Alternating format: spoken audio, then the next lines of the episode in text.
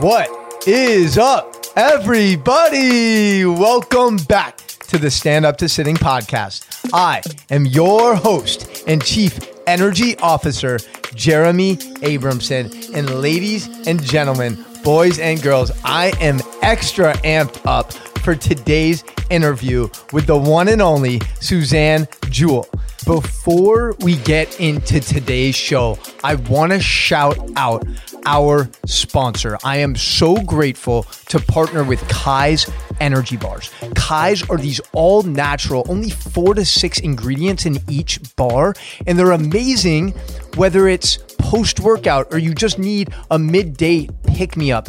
These bars have kept me going the last few months. And the reason that I love this company so much is because I connected with their founder, Jeff. And Jeff is so committed to making an impact in the community that every box of bars they sell, he donates some to kids in Haiti. He's literally making a generational change for the youth overseas. And that is really why I felt this duty and alignment to partner with Kai. So I'm so grateful for them. And they have been generous enough to give this community 15% off their orders. So go to kaisconcepts.com and then put Coach Jeremy 305 at checkout so you can get some of these guys. I'm not joking. I don't take or put anything in my body that has any artificial flavors, ingredients. So get on these now. Save 15% off. Coach Jeremy 305 at checkout. Peace. Suzanne is a mindfulness teacher, startup strategist, community cultivator who's passionate about empowering females to find their voice. She is a brave, bold babe who has worked with the likes of Diane von Frittenberg, Bill and Melinda Gates, and Playboy TV International. I think I butchered that name, Diane von Furstenberg. Amen. And I'm told that all the women listening will know who that is. I personally do not, but uh, I'm told she's a big deal. And Suzanne, welcome to the show. Jeremy, it is just such an honor to be here today. I'm so excited that we're doing this today. Happy Friday. Happy Friday. And if you're listening and it's not Friday, happy happy day. Happy day. Every day is a gift. I'll tell you, wake up above ground because it beats the alternative. Mm. And when we're grateful for that, it really makes a difference. You you sent that to me in the text. Mm-hmm. We were texting back and forth either last night or this morning, and I was like, "Damn, like that's really powerful. If we can just have that perspective Yep. more often, Yeah. right?" Yeah. So, just a girl from Detroit, Michigan, Just the other side of the state, Grand Rapids, but you're close. Grand Rapids, and this this journey has taken you to so many different places, so many countries, so many different dimensions. And I just want to get a little bit 90 seconds, 2 minutes tell us a little bit about how you got here today on this set. Okay. Um, just down the street, I literally met you barely 10 days ago. Yes. and 10 I had an ago. opportunity to talk at Thrive Together Tuesdays, which was a Miami made, it's a startup founders community put together by Barry Stamos and by Brandon and run by Jeannie and Steph and the whole crew put it together. They gave me a chance to talk up, uh, stand up and talk about my story. And you and I met that day, and I guided both a mindful meditation around what's called the inner smile, how we can actually cultivate friendliness inside of our own being, inside of our own body. Um, and then I talked about my journey. And I have been around 55 springtimes. And in that time frame, I have kind of had several iterations of my life from a corporate global television executive, then leaving that world to actually starting my own strat- strategy, branding, communications, and marketing business. And then having some real health challenges, having the universe smack me upside the head with a two by four um, to put my tush on a cush. And that was because I was experiencing adrenal burnout and panic attacks, and that made me have to literally learn how to sit still. And when I learned how to sit still, I realized there was a whole lot of stuff that I was running from. And as I learned how to sit and stay, I realized I was also numbing myself from a lot of what I was running from. And so, as I've walked through that journey of learning how to sit and stay and not run and numb, I've found this path of um, being and guiding people in a mindful way, learning how to live a life that's not all on or all off. That was my tendency, kind of very all on or crash. Right. And I'm instead in that what I call the Goldilocks journey, trying to figure out how to have my porridge not be too hot or too cold, but just right. Yeah. And so here I am talking to you. I have my own podcast called or radio show called Mindful Mornings Miami. Um, I'm a corporate mindfulness trainer. So in that capacity, I work with people like Miami Dade College, uh, Pelican Harbor, Women in Wireless Leadership Forum, um, Philanthropy Miami. Um, and then I am just kind of starting to step out into the public arena of offering some of the training that I do around mindfulness. Every month, I gather in the monthly mindfulness meetup over at the Sacred Space. It's called Sit with the Jewel. And you can join me for that on the second Tuesday of the month. Um, and then I also have a women's group because, as you mentioned at the top of the show, I really believe that the Dalai Lama spoke truth when he said it is the Western woman who will save the world. And because I've had a few springs under me on the planet, I realized that women are in need of finding the power of their voice, their voices. And I've realized it's my superpower. So why not use what I've got to help gift bringing that out in other people? Right. Has that has that always been a superpower or is that something that you've discovered in the last few years this ability to really communicate effectively and inspire people and lead by example is that something that you feel like has always been inside of you? I was always told that I talked too much. so finding a way now to like go, oh, wait a minute, but now I've got something really more masterful to say. Um, and I do think that the journey I've been through, Jeremy, was for me what I would call my own masterclass of literally acquiring that acumen that you just asked. Was that because you, you know, always had this? It happens to be I'm particularly adept at getting people to guide them through landing in their body. I'm particularly skilled at helping people feel their feelings, help them experience their experience. I kind of give them permission. Um, my mom was my greatest cheerleader, and I turned out to be a really good cheerleader for others too. As much as I love doing what I'm doing as a teacher in the front of the room or as a broadcaster, um, I equally love literally lifting somebody up or standing in the corner of the curtain and helping push them out on stage and going, go, go, go. Because there's something magical that happens when you see another being light up and you watch them stand in their height and their strength. And man, if I have been able to support them in any way with that, I find that to be a real gift. If that was given to me as a gift that I can help others with it, I absolutely love. Mm. Yeah, that service to others is so beautiful. Yeah. And I and there's this one of my mentors always says there's there's two ways to have the tallest building in town, right? It's by building it up yourself or Right. tearing the other ones down. Oh, interesting. What a fabulous analogy. Yeah. So and I think I think it's easy to kind of see what other people are doing and maybe be filled with jealousy, envy, or constantly comparing ourselves to those people and falling short in those comparisons. And it seems like you've used that also like to lift yourself up is like getting inspiration from these people that you're helping. Yep. So that's a really beautiful place to be. And that's a place where I feel like I'm transitioning to with my clients. It's like I get so much joy from seeing them send me a message like, hey, check out what I did today for the first time. Or or like, look, I lost five pounds, or look, I just feel better. I have more energy. Yeah. And you mentioned that recently you went through your own medical setback. Yeah. And I want to know maybe the biggest takeaway, the biggest lesson that that's taught you in the last couple years. So I would say probably the biggest takeaway is to pay attention hmm. because our bodies give us signals that something's happening. And we in the Western world um, have come to wear the badge of busy. I'm so busy that I can't, blah, blah, blah, fill in the blank, have lunch with you. I'm so busy that I can't, after I've had sex with you, stay in bed and hug. I'm so busy that I can't, just fill in the blank. And we've lost touch with the life that's actually happening here. So the ability to pay attention includes what am I experiencing? So that would be internal awareness.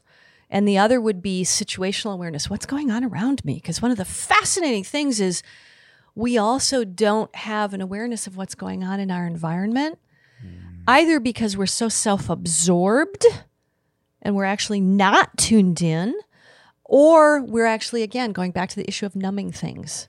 So learning how to pay attention and be with what what's here. What's actually here? What's happening? You know, we spend a lot of times wanting things to be other than what they are. So paying attention, that's probably my biggest takeaway. Pay attention, man. If you want to go somewhere, if you want to be somebody, you got to wake up and pay attention. Yes, I remember you saying that at Miami Made last week. Um, wow, yeah, and I and I I try and instill the same same thing is like having these conversations with ourselves, building awareness with our body, and and not judging ourselves in that process, like understanding, hey, yeah, maybe my my back feels sore or tight, or my hips can't move the way I'd like them to. Okay, Yeah. that's we're bringing awareness to the situation. And now we're able to take action because okay like now i know i need to maybe move my body more. I need to hydrate. I mm-hmm. need to maybe rest more mm-hmm. right? So building building that awareness is so key and do you feel like that's something you mentioned before that you were running away from Oh yeah. and and you were kind of just keeping yourself so busy and with amazing things right i, I Mm-hmm. want to dive into some of these incredible projects that you've been a part of and help facilitate particularly playboy tv international i think i think all the guys out there would love to hear Yeah. a little bit more about that Like from Playboy TV to mindfulness, how did that happen? yes right? i love it though i love Yeah. like the one extreme to the other talk about that for a minute So, um, I grew up in the Midwest, which would automatically qualify me for uh, being one of Hef's choices because he loves blonde girls from the Midwest, or he did when he was alive. Um, I this is hugh hefner This is Hugh Hefner. Okay. I did the whole Miss thing. I actually competed, the whole Miss Grand Rapids thing, the Miss Michigan thing. I actually did Mm. that. I sang for my supper.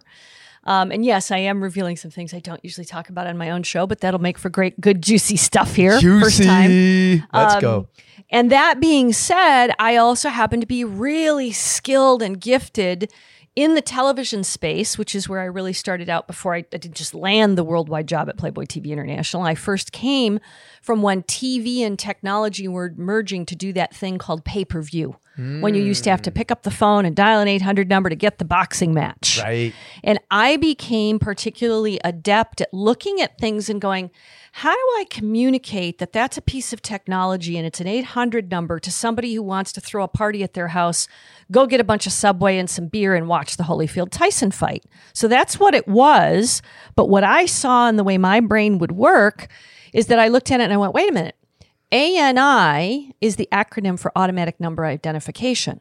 Let me turn ANI into a character named Annie and let me create a little animated thing and I'll have Annie teach people in a television commercial if you want to hang out and watch the fight with me, you've got to make sure you dial my number.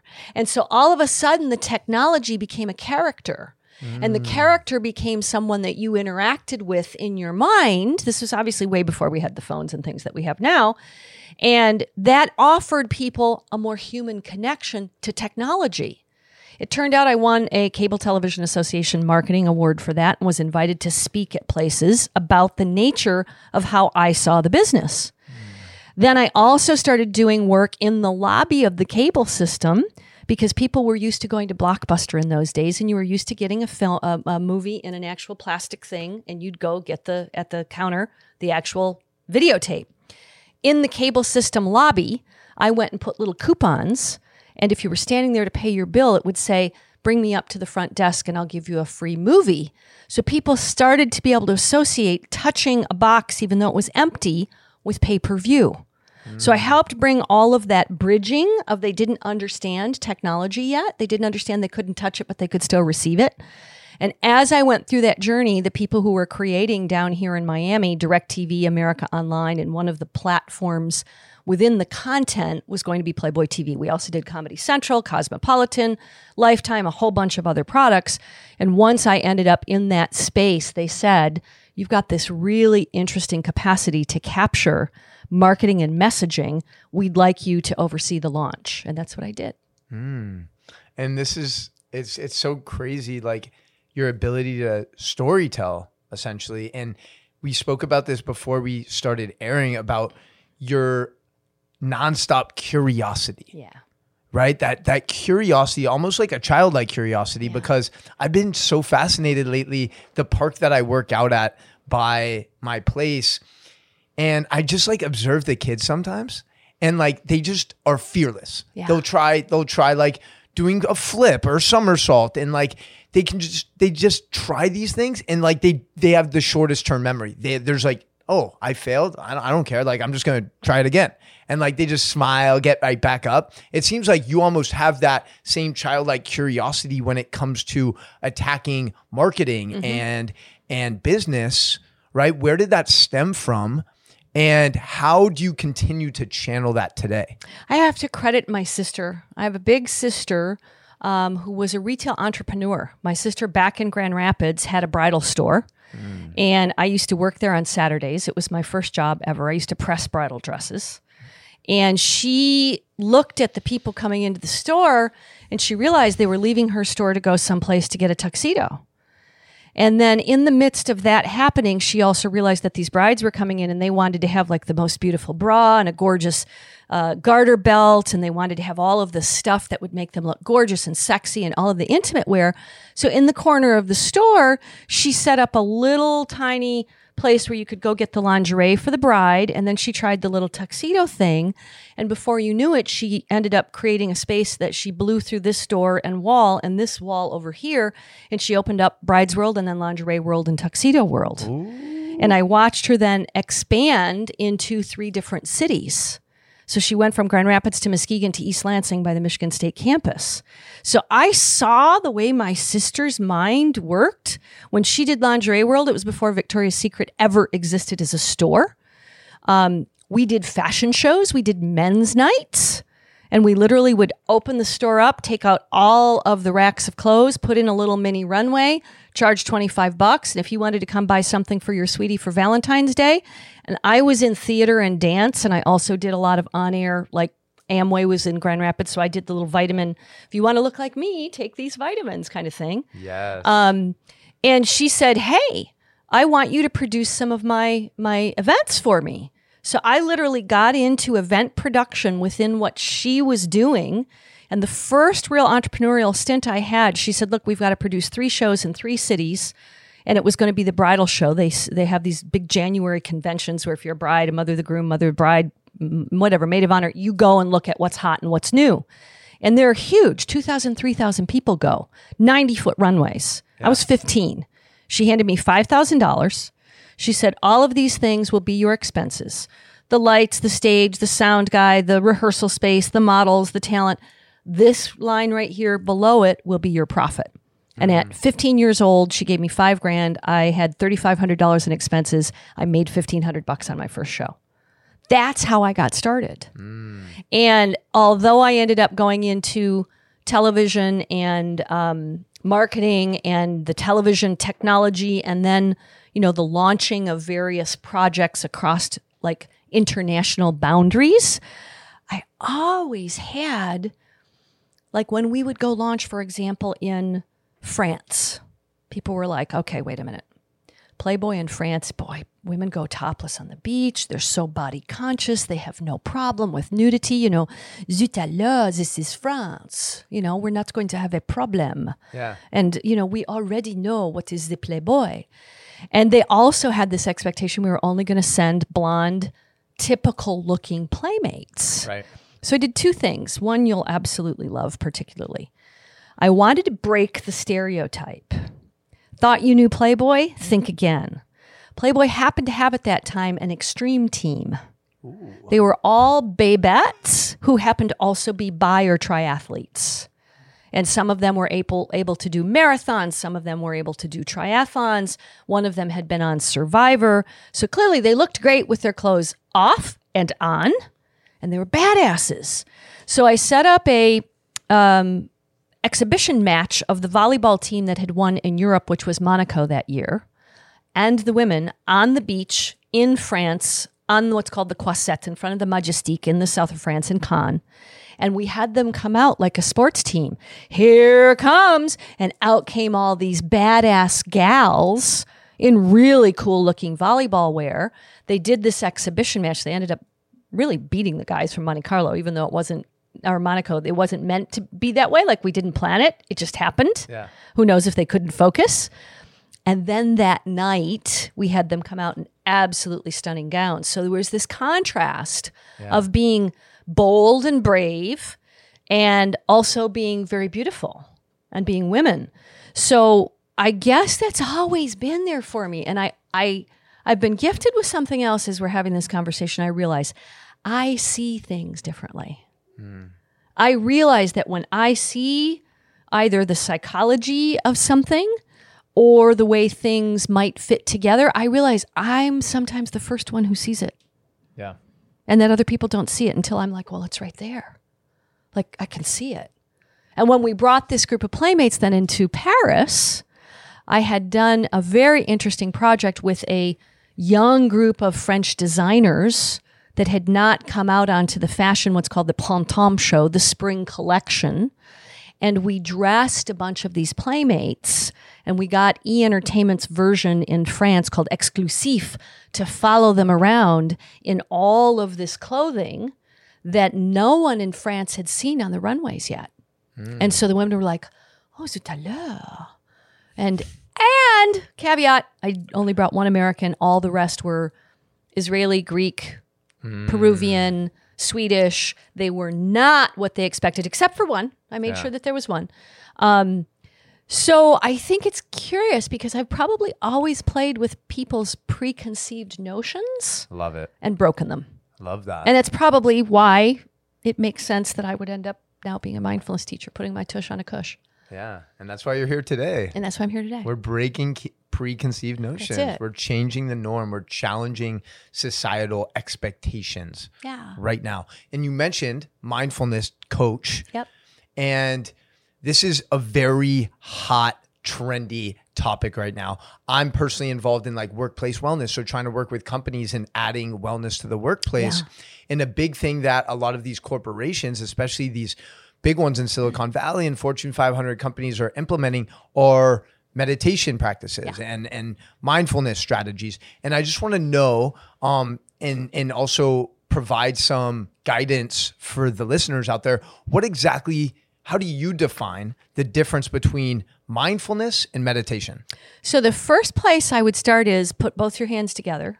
Okay. Mindfulness is a form of meditation. Got it. So they're not actually separate. And I'm going to invite everybody right now, while Jeremy and I are standing here, to just close your eyes and try to become aware of your breath. And drop out of your head and try to be present to your heart, listening to the beat.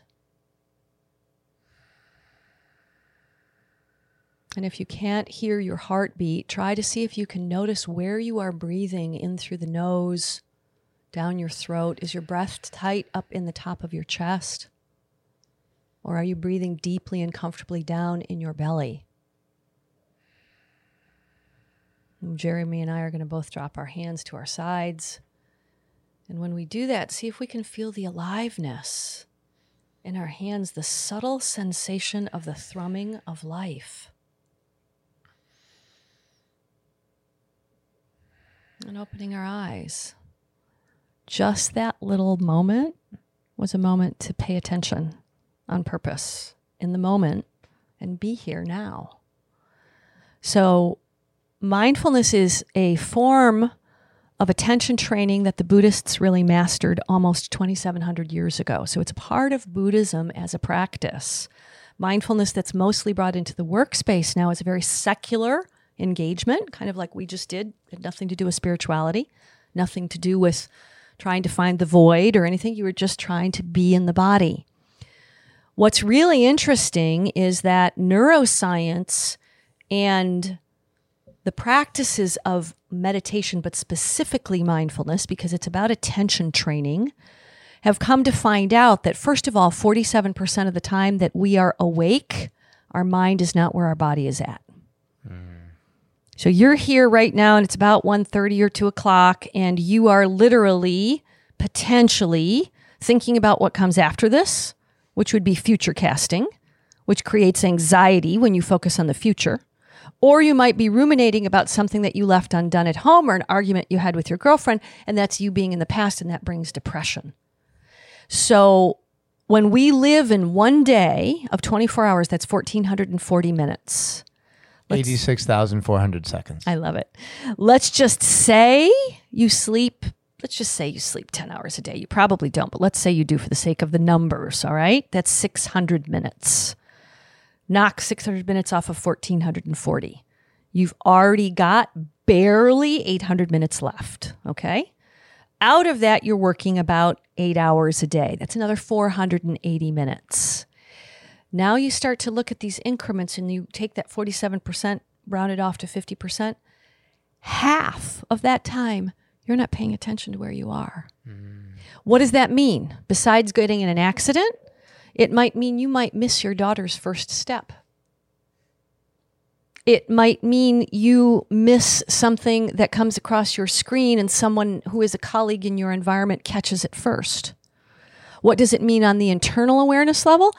If you believe what some people, like for example, Elizabeth Gilbert, who I've interviewed in her big magic book, uh, or Eat, Pray, Love, she's written both of those, talks about is that there are lots of ideas that circulate around the surface of the earth.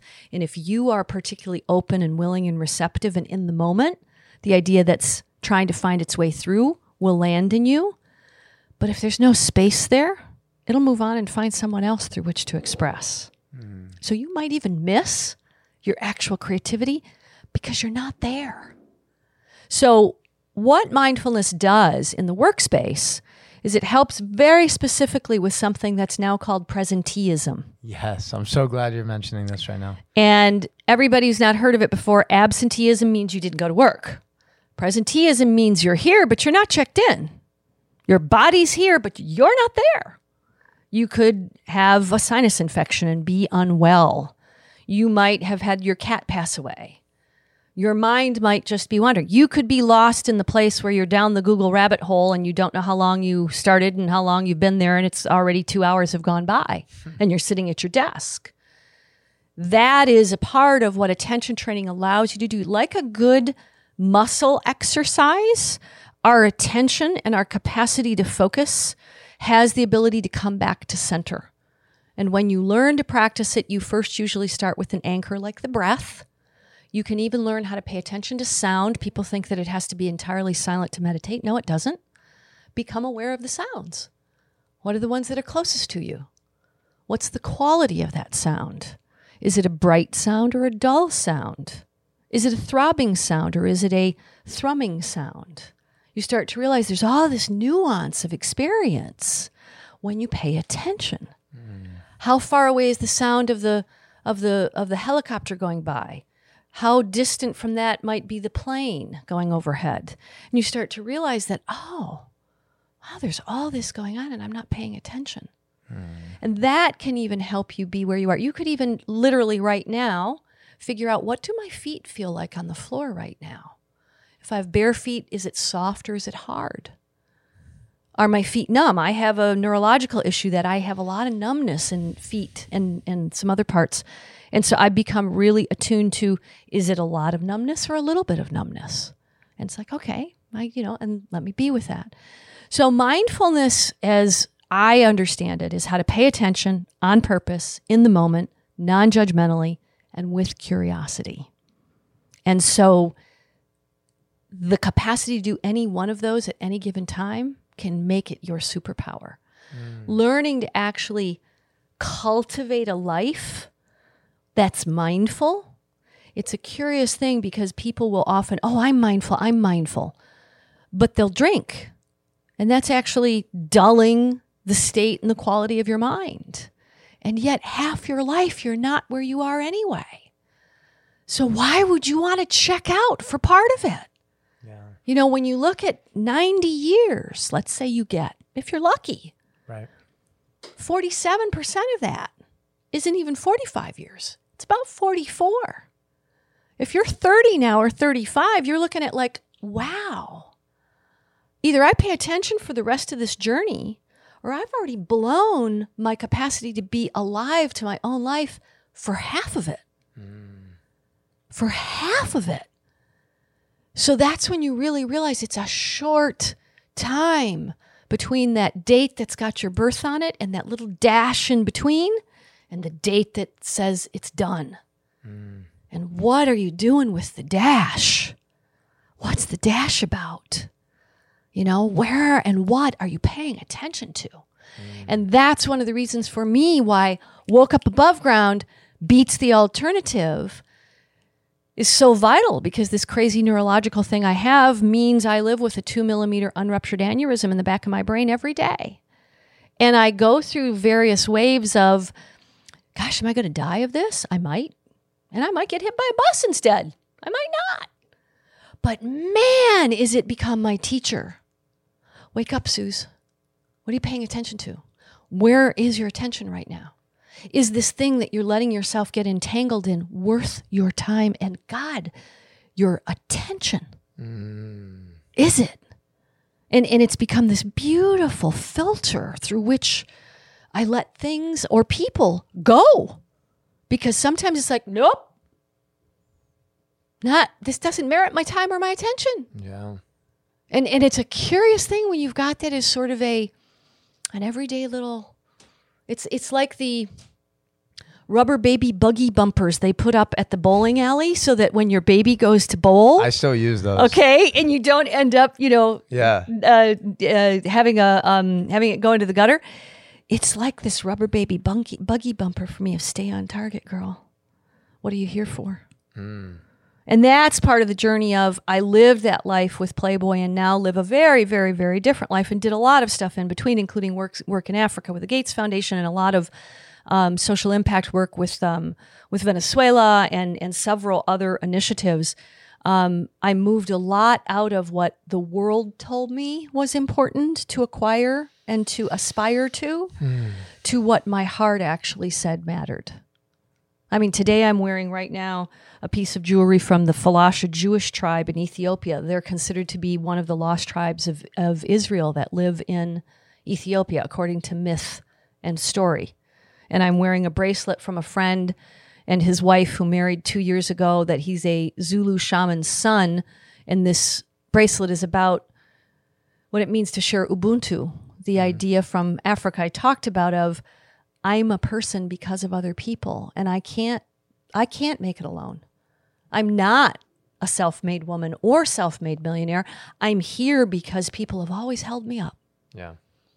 And it's an illusion that we are making it alone because we never make it alone. Yeah. Even if you've made a million, those million dollars belong to somebody. They helped you get the get there. Hmm. You may have collated it, Yeah.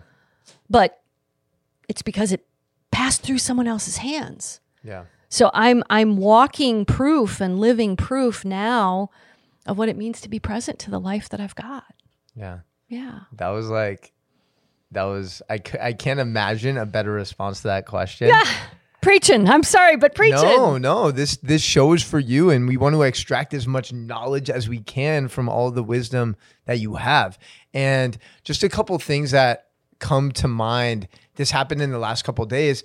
Like I was working out at, at this same park, and I just saw all these kids doing their thing, and all of their parents weren't engaged with the kids. Oh. And like they're all on their phones and they're missing some of the most special moments of their kids' life. Yeah. And we often talk about like work life balance, you know, how can how can we be successful at what we're doing? How can we be productive and still still nourish those relationships, those meaningful moments in our life? And I almost think, you know, being having this work life balance isn't necessarily like the goal. I think it's really like you were saying, really getting value from these small moments. So when we're when we're with our family, when we're with our loved ones, like really be there. Be there. And it's like you, you your kid was at school all day, you were at work all day, and you're coming back and like yeah, you're together technically, but it goes back to that presenteeism. Yeah. Like you're together but you're not really there. Yeah. You're not engaged, you're not fully experiencing the beautiful moment that's in front of you. Yeah. You know, and I think I'm so glad you touched on that because when I'm talking to um offices or leadership or HR, I'm always trying to tell them that and it's it's kind of hard to quantify. Right? It's hard to quantify absenteeism. I think cost businesses, maybe you have an idea. $500 billion annually. 500 billion. Yeah, the number I remember was 300 billion, and that was Okay. from 2017. So Okay. it makes sense that it Yeah. went up. And presenteeism, I just, I just know it's so big because I talk to my friends, Yeah. and like my friends, like, like. Shouldn't you be working right now? Like they're at their office and they're on the phone the whole time, or they're they're constantly getting distracted and they're not fulfilled by their work. Of course. And and I'd share one other really interesting little tidbit around that wandering mind thing. That forty seven percent of the time you're awake, your mind is not where you and your your you and your body are not in the same place. A wandering mind is not a happy mind. Mm. So now you start to lean into things around flow and flourish. When you are wandering in your mind's in that scattered space, and how often do you hear people talk about that too? I just can't think, or what, it, and or, or you're on the phone with someone. I'm on the phone with a client, and I can literally tell between her baby and the food she's eating, she's not listening to what I'm doing mm. or speaking to her about. Mm. Um, and and how does that feel on the receiving end? It feels kind of cheap. It feels kind of not quality. And in addition to that, what's really curious is that I do believe we've come to a time in human evolution where we've never been here before with this telephone thing and all of the incoming. Our brain has got this immense capacity to create neuroplasticity and neurogenesis that we're finding out now that even a stroked brain can find a new way to morph its way through. Hmm. And fascinatingly enough, we actually have drank the Kool Aid that we think technology is making our lives better when the longest studies for having a healthy, happy, long life are our strong social bonds. Yes. goes back but to the ubuntu thing that it doesn't matter if it's your partner it doesn't matter if it's your neighbor it doesn't matter if it's your church your community your gym. The fact you connect with other human beings is what makes the difference for whether you'll have a long healthy happy life or not. It won't be whether or not you have the newest iphone. Mm. And it's a curious thing too because we are unaware of how damn addicted we all are. Yeah. We are addicted whether or not it's because you do end up spending time with you know the substances from opioids to other kinds of, of um, things that appear to be the addictions that we've normalized the word shopping therapy for example. When somebody's heart is broken i've got a girlfriend who literally says she's waiting to break up with her boyfriend because she'll go change her hair and buy new clothes. And that's become embedded that that's an acceptable behavior. On 9-11 our president gave us as a directive to go shopping. That was what it was we offered to people rather than comfort and solace or conversations around forgiveness or, wow, how could we not have been aware enough Yeah. that this was happening right in our midst? You know, how did we not know this? Yeah. Um, So I think we're at a time in human evolution that our capacity to pay attention or not is going to make the difference between how many people get stuck in the rabbit hole of technology and others who actually have the ability to do what you and I are doing right now, which is looking each other in the eye and being entirely present. Yes. And I'm also a heart math coach, which we didn't talk about, but heart math is a technology that's 26 years in its making, and it's evidence based research that shows that your heart has an electromagnetic field that extends three feet out from you. It's about our distance. It's about right our now. distance. When you hug someone, if you hug them heart to heart and you hold that hug for three breaths, you actually will calm down your nervous system. That oxytocin that you'll get is the same kind of thing you get if you hug your lover, if a mother hugs her baby, or you go and cuddle with your dog or your cat or mm. prepare it, whatever creature you might have. Our entire naturalness knows what it needs. I'm not going to su- suggest that we walk away from technology because it's going to help us and it's doing amazing things, creating big view of how we can connect the dots. You know, Jane Goodall right now has an amazing project that she's got all of the rangers in the place where she works with a lot of the orangutans and chimpanzees and other primates that if trees or any of the creatures get harmed, they can send it on a Google tablet up to the cloud and they can actually know where there's either poaching or deforestation happening. Oh, wow. That's amazing. Like, that's cool. But what happens when you just discussed what you did, which is not only are the parents not paying attention to their kids, what's happening to the brains of children? Yes. What's happening to our jo- we have no idea. Mm. Are we actually deterring their growth? And you know, you look at something as simple as the CEO of LinkedIn, Jeff Weiner, who says that the number one skill that's missing in the workplace is not coding. It's not algorithms and development, calculus and statistics. It's soft skills about communication. Mm. We're losing losing our ability to write and to speak. Yep. We don't know how to communicate, but we know how to code. What's up with that? Yeah.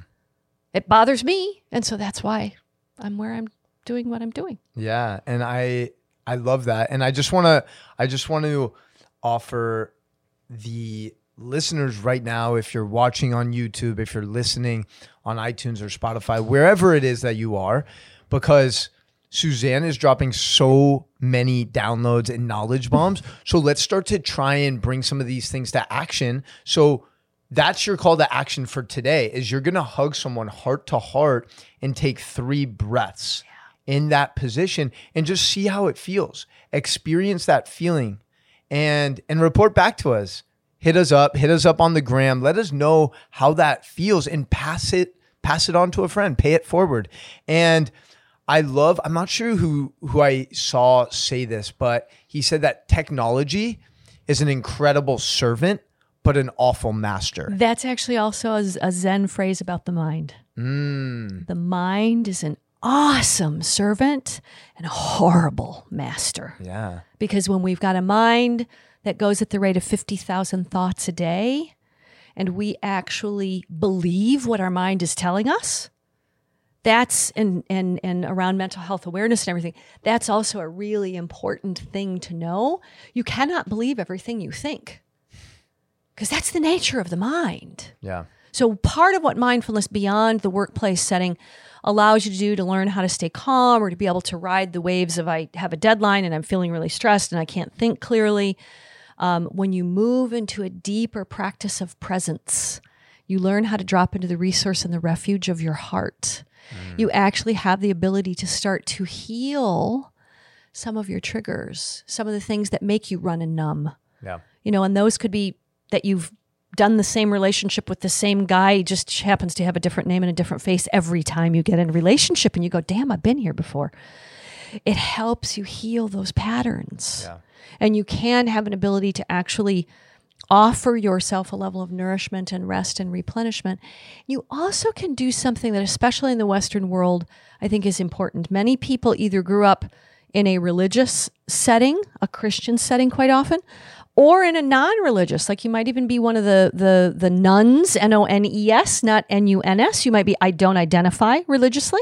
Or you could be a spiritual but not religious, which 62% of millennials identify as right wow. now. Yeah. Interesting. Spiritual but, but not, not religious. religious, an SBNR. Yeah, another lovely, interesting acronym. But what having a practice allows you to do is there is something beautiful about touching what is called your original goodness.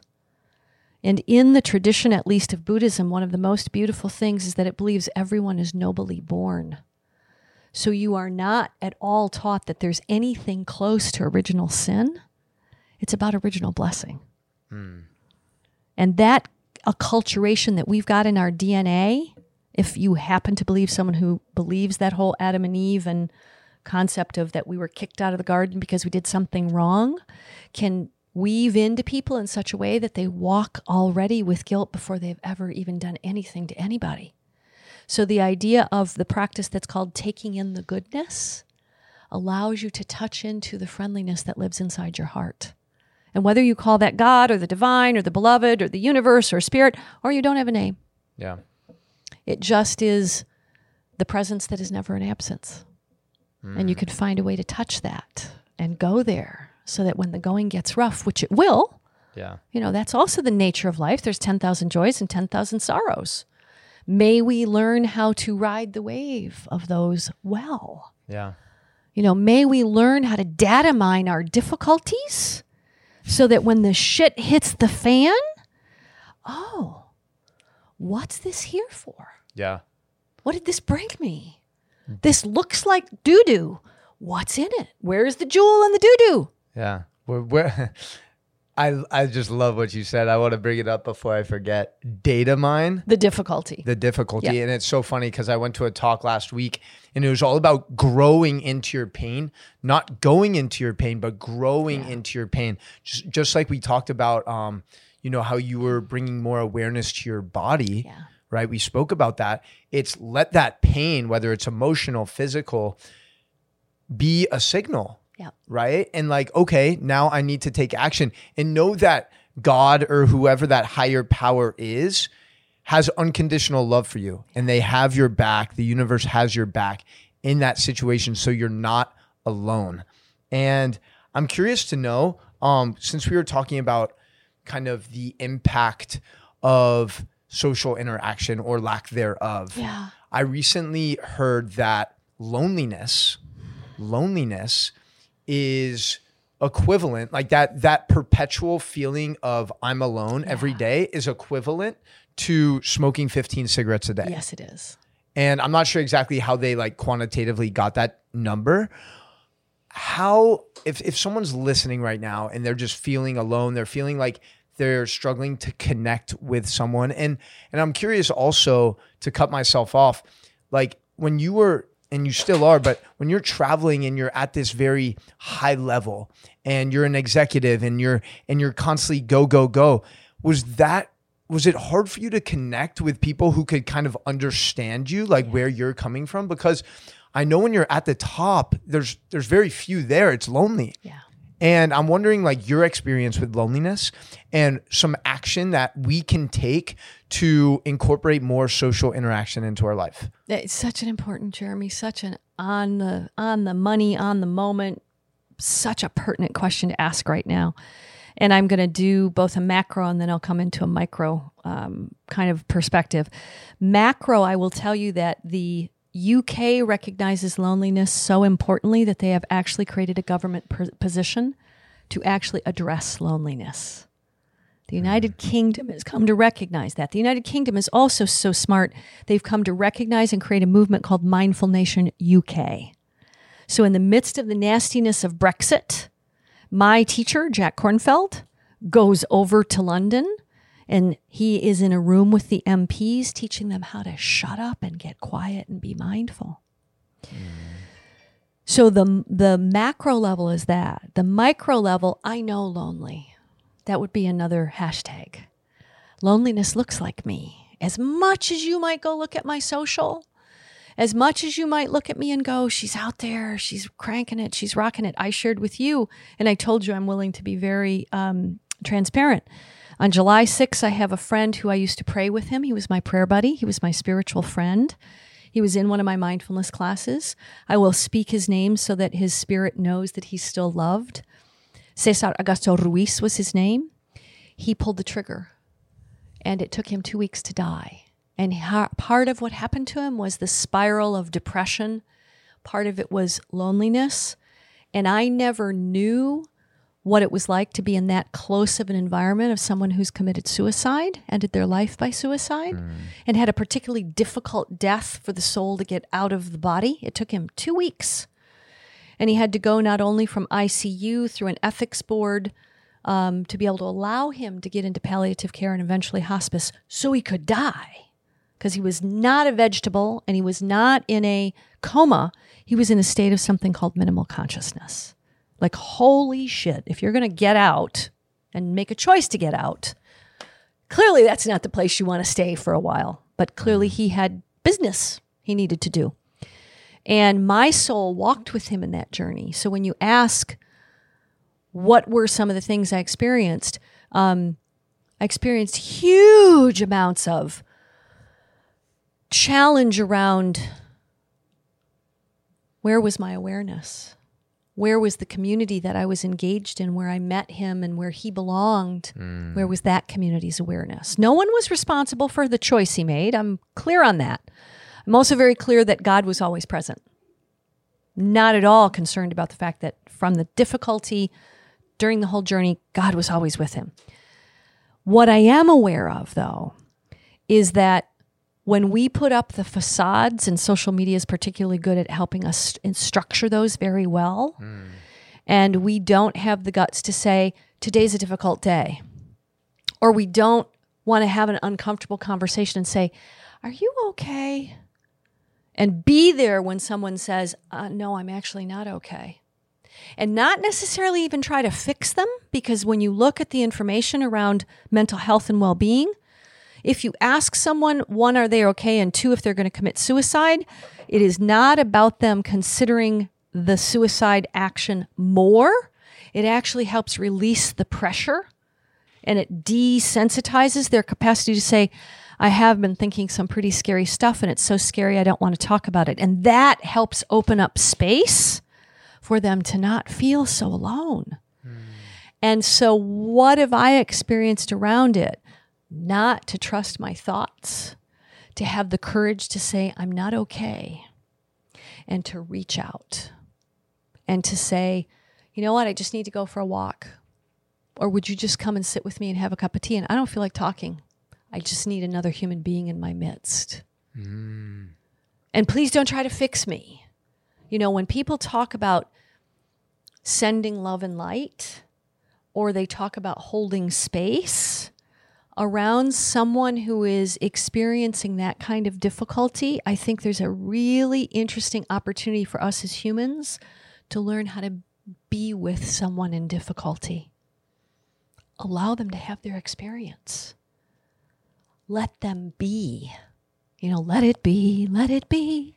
And not because you don't want them to harm themselves, but because sometimes it's just that the wave has gotten to be so overwhelming for them, this idea of riding the waves, they just need presence of another being to help walk them through that loneliness. The Surgeon General that was under Obama actually has a book that he's writing right now called The Loneliness Epidemic. Mm. And isn't it funny in the midst of this technology world we're living in, we might be more connected virtually, we're less connected socially. Goes back to that Harvard study you literally and we are not meant to be alone. Yeah. We're not. Uh-huh. Our bodies regulate. Yeah. Our heartbeats regulate. So, long answer, macro, some countries recognize that loneliness is a real issue. Um, micro, I know lonely. And I'll bet there'll be some people who will respond and go, Yeah, I know lonely too. And the minute you say that, you're not alone. Yeah. You know, the quicker you can say to someone, you know, man, I just don't know if I can make it through. And then someone might say, you know, I've had that moment too. All of a sudden, just like me, you and I have something in common. Mm. And that makes me not so alone. Yeah. Just like me, you've had a difficulty. Just like me, you've walked through it before. And all of a sudden, the mirror of you just acknowledging, yeah, I've been there before too, and letting me have my experience. Oh, well, gosh, I see Jeremy out there doing all this cool and crazy, and he's out there and he's a lot. Oh, he's been lonely too. Dang, guess I'm not alone in my loneliness. Mm. And all of a sudden, you're not alone. Yeah. You know, sometimes just the idea of realizing there's more that connects us than separates us. Yes. You know, there's just more that that each one of us has had I would bet that if any time one is walking in that kind of an experience and says to someone else, Have you felt this, this, or this? The answer to all three would be yes. So true. And uh, it's funny you mentioned that too, because I was telling you before I started doing the interview, yeah. interviews for the podcast, I was doing these solo shows from my closet. I still do them once a week. Yeah. Um, and one of them was about like anxiety and depression and my experiences with it. And that was the episode I got the most feedback from because people are like, "Oh, Jeremy, like you always seem like energetic and like happy and and like most of the time I am." And I wanted to just like let people know like these are some of my experiences. Yeah. These are some of the ways that I was able to um grow through those experiences yeah. and just offering some of my I don't want to say expertise, but just like my experience, my feedback. And I'm sure you're familiar with like the blue zone studies. Yeah. And is it six six parts of the world. Yeah, six. Yeah, and you know, there's a few commonalities between all of these places. You know, like diet, physical activity, and it, it's really uh, to cut myself off again, but physical activity is something that they all have in common, but it's not in the form of exercise. Right. It's just like movement, Yep. walking, picking things up, putting things down, like doing errands. The like those are the things I guess functional exercise has become like a trendy thing in the Yeah. fitness industry. And mindful movement, like those two are kind of like, yeah. Yeah, Yeah. it's just what are things that you do on a daily basis? It's like, yeah, you probably have to pick things up, put things down, open doors, close doors. Like those are things you have to do. So this became so apparent to me when I was in Spain and like I was walking over 10, 15 miles a day. Yeah. And I was like, no wonder no one here's obese. Yep. Like no wonder more people are like enjoying this human experience because they're like experiencing each other. They're walking, they're getting fresh air, they're getting sunlight, they're moving their body, they're generating blood flow. And another big thing, uh, the Blue Zone study is the community aspect. Huge part of it. And my, I guess my call to action, because I always like to provide things that have worked for me Yeah. just to offer people listening and watching like some sort of maybe tips that they can try to apply is you know use Instagram, use Facebook, use LinkedIn, use all these great platforms because I have to I have to say like it's amazing that we can communicate with anyone in the world. Yep. Like this is such a gift, but like most things humans we like to abuse things. Once something's so good it's like, "Ooh, I want more. I want more." Yeah. And we oftentimes lack that control or lack that structure. Mhm. That discipline. Yeah. So, you know, connect, try to bring these online communities offline. And that's why I've really pushed this recently is like, you know, a lot of people who engage with content or send me messages, if they're local, I'm like, hey, like, let's meet Tuesday at this coffee shop and connect Yeah. you know, and coffee on me. Yeah. Like I'm trying to do that on a weekly basis just to really use the tools for what they're there for. Yeah. So that's like a call to action for me is if there's someone you want to connect with, try to make that relationship real. You know, and and and make that technology serve us rather than it controlling us. That's it. Yeah. And wow, we're at oh my gosh, we're almost at an hour. And I, I don't like to I don't like to um limit us because there's so much I want to talk about with you. Like I have so many things on these sheets of paper. I'm like, oh my god. And, and can I jump in on one call to action you just asked about the issue around loneliness and, and our well being? And I realized I actually do this every day. It's the reason I have the show called Mindful Mornings Miami. Get your eyes with some sunlight in it at the beginning of the day. However, wherever you do that, get some sunlight in your eyes at the beginning of the day. So, my practice is that I actually go to Biscayne Bay. More often than not, I'm there before the sun rises. I have a process and a practice and a ritual that I do as I watch the night move into day. Um, there's just something that happens that I literally now I can tell you that there are 11 herons in the park where I actually go. I've become this observant. I'm like nature girl. There are five hawks that live in the park I go to. When the sunlight comes up, because as you look across Biscayne Bay, there's these beautiful islands, and one of them is called Bird Key. That right when the sun, right when the light hits, these ibis, they're all little like white dots on Bird Key out in the bay at the time. Right when the light rises, they lift up hmm. and they fly over me if I'm at the right spot in the park because I've now come to observe too where do they fly? And I will go sit my butt, my tush on the cush, put my body on the earth. And if I'm in the right spot, when they fly over me, I can hear the sound of their wings. And I swear it's got to sound like what the voice of God must sound like. Hmm. Because it's the wings of the feathers of birds. And I can't even describe it other than to say, I'm sitting halfway between heaven and earth when it happens. But that awe, that's another superpower. Go find something to be awed about. Mm, Find some awe. yes. And it might be your baby's first step. It might be your little baby's squeeze on the hand. It might be the beautiful steel ice blue of your eyes and that I can behold them. Find something, because there's something everywhere. And that that will help your loneliness because you realize, wow, I have eyes to see. I have ears to hear. My mom, before she died, she used to call this a bag of bones wrapped in a sack of skin. And she'd say, and one day I won't have it anymore. We have it right now. Now, this moment, and this moment. We don't know how long. So find something to feel awesome about. God, God dang it, right when I, right when I'm like, all right, like, okay, we're gonna wrap this up. Then you say something that makes me want to continue the conversation. Ah, I'm go. like, no, that that's amazing. And and that sunlight in the morning is also going to set our circadian rhythm. It's going to like help with the melatonin release. Everything. It's going to help with our sleep at night. Yep.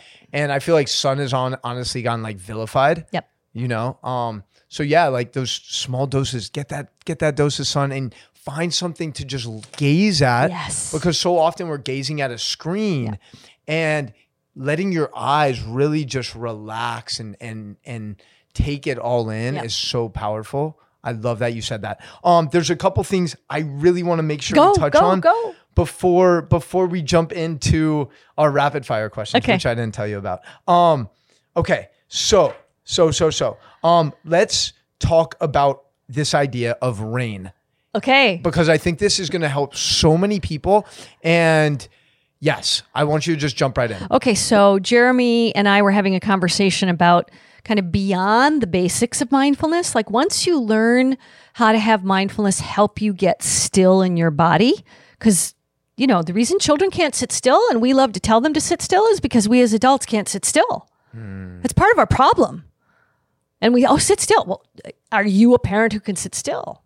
So once you get beyond how to sit and stay, which is part of what I teach, how to be able to let things rest, and once you do it often enough, you'll bo- you'll get a body muscle memory of being able to find a way to be able to sit still.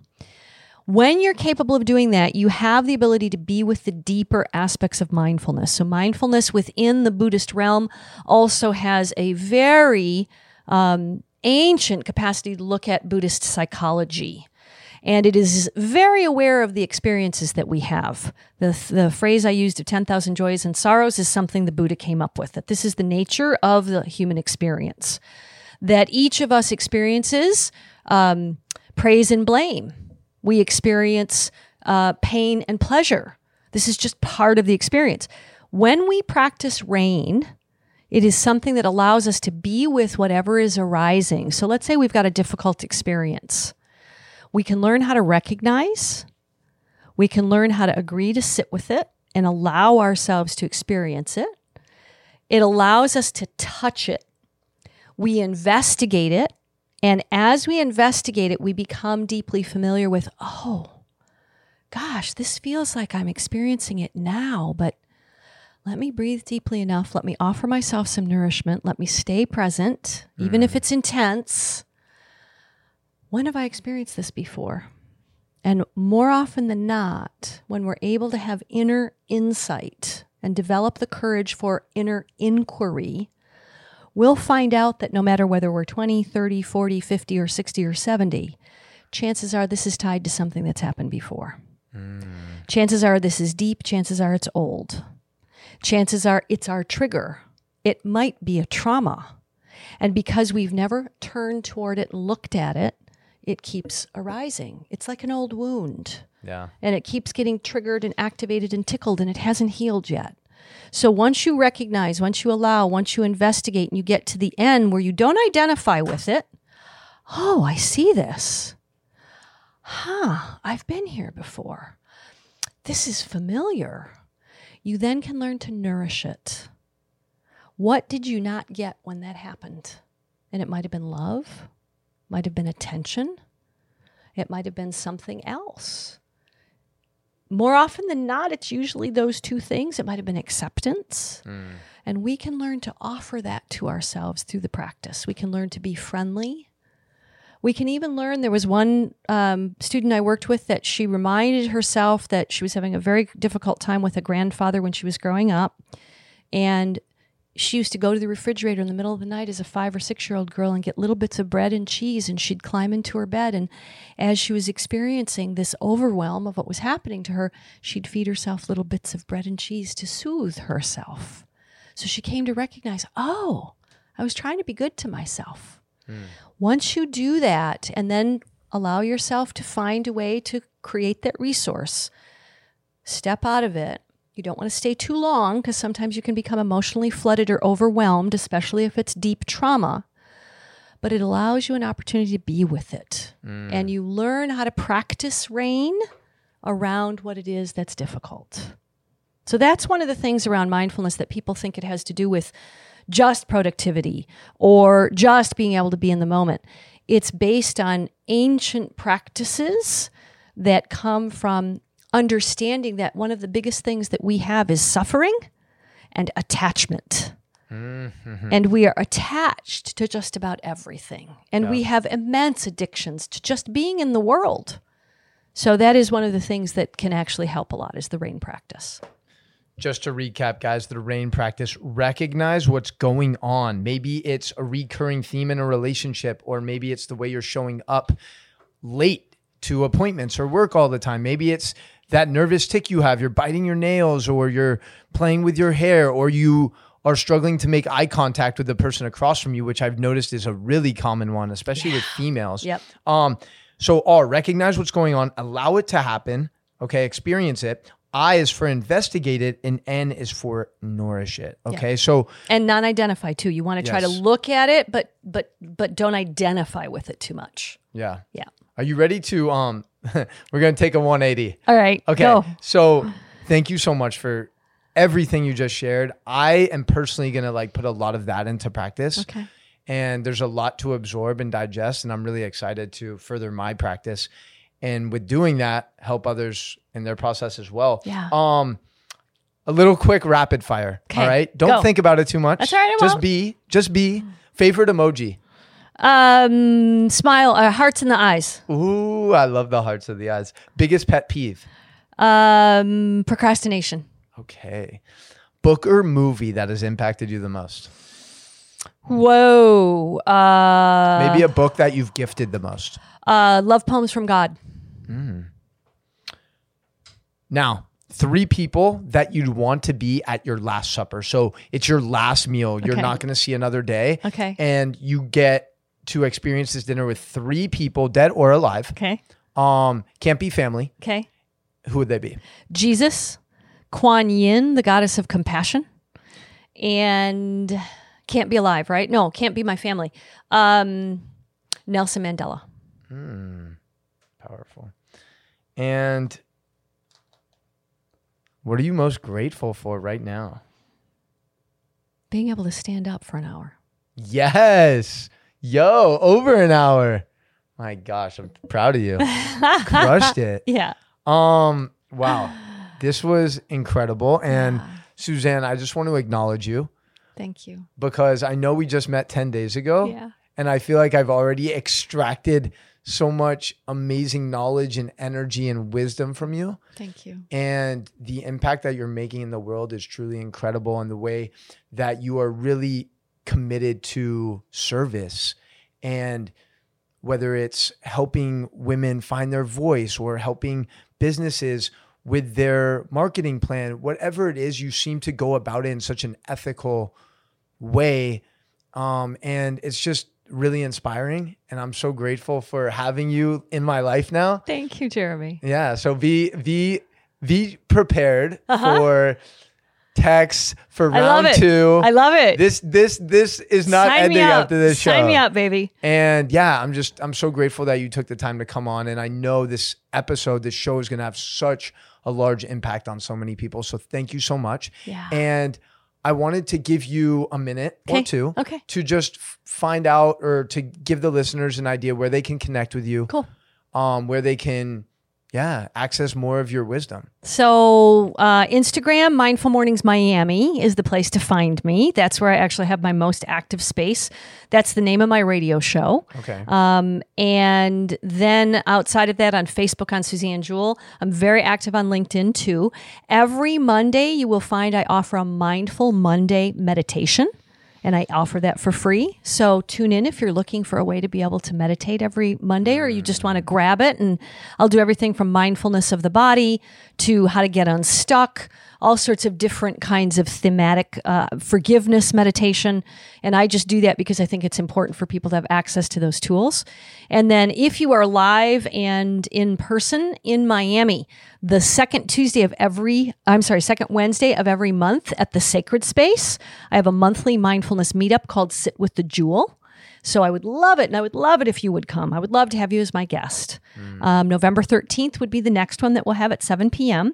And the Venture Women event, I will be doing at the Standard on October 24th. I don't know where we'll be at as this uh, broadcasts, but tune in, check out Venture Women. And that is where we actually gather together bright, bold, brave female pioneers and leaders. And what we do is we talk about how to move beyond the un- unconscious bias of competition and actually focus on collaboration, co creation, and cooperation. So it's a very different way because a lot of women don't realize that Men are not the only ones who check each other out.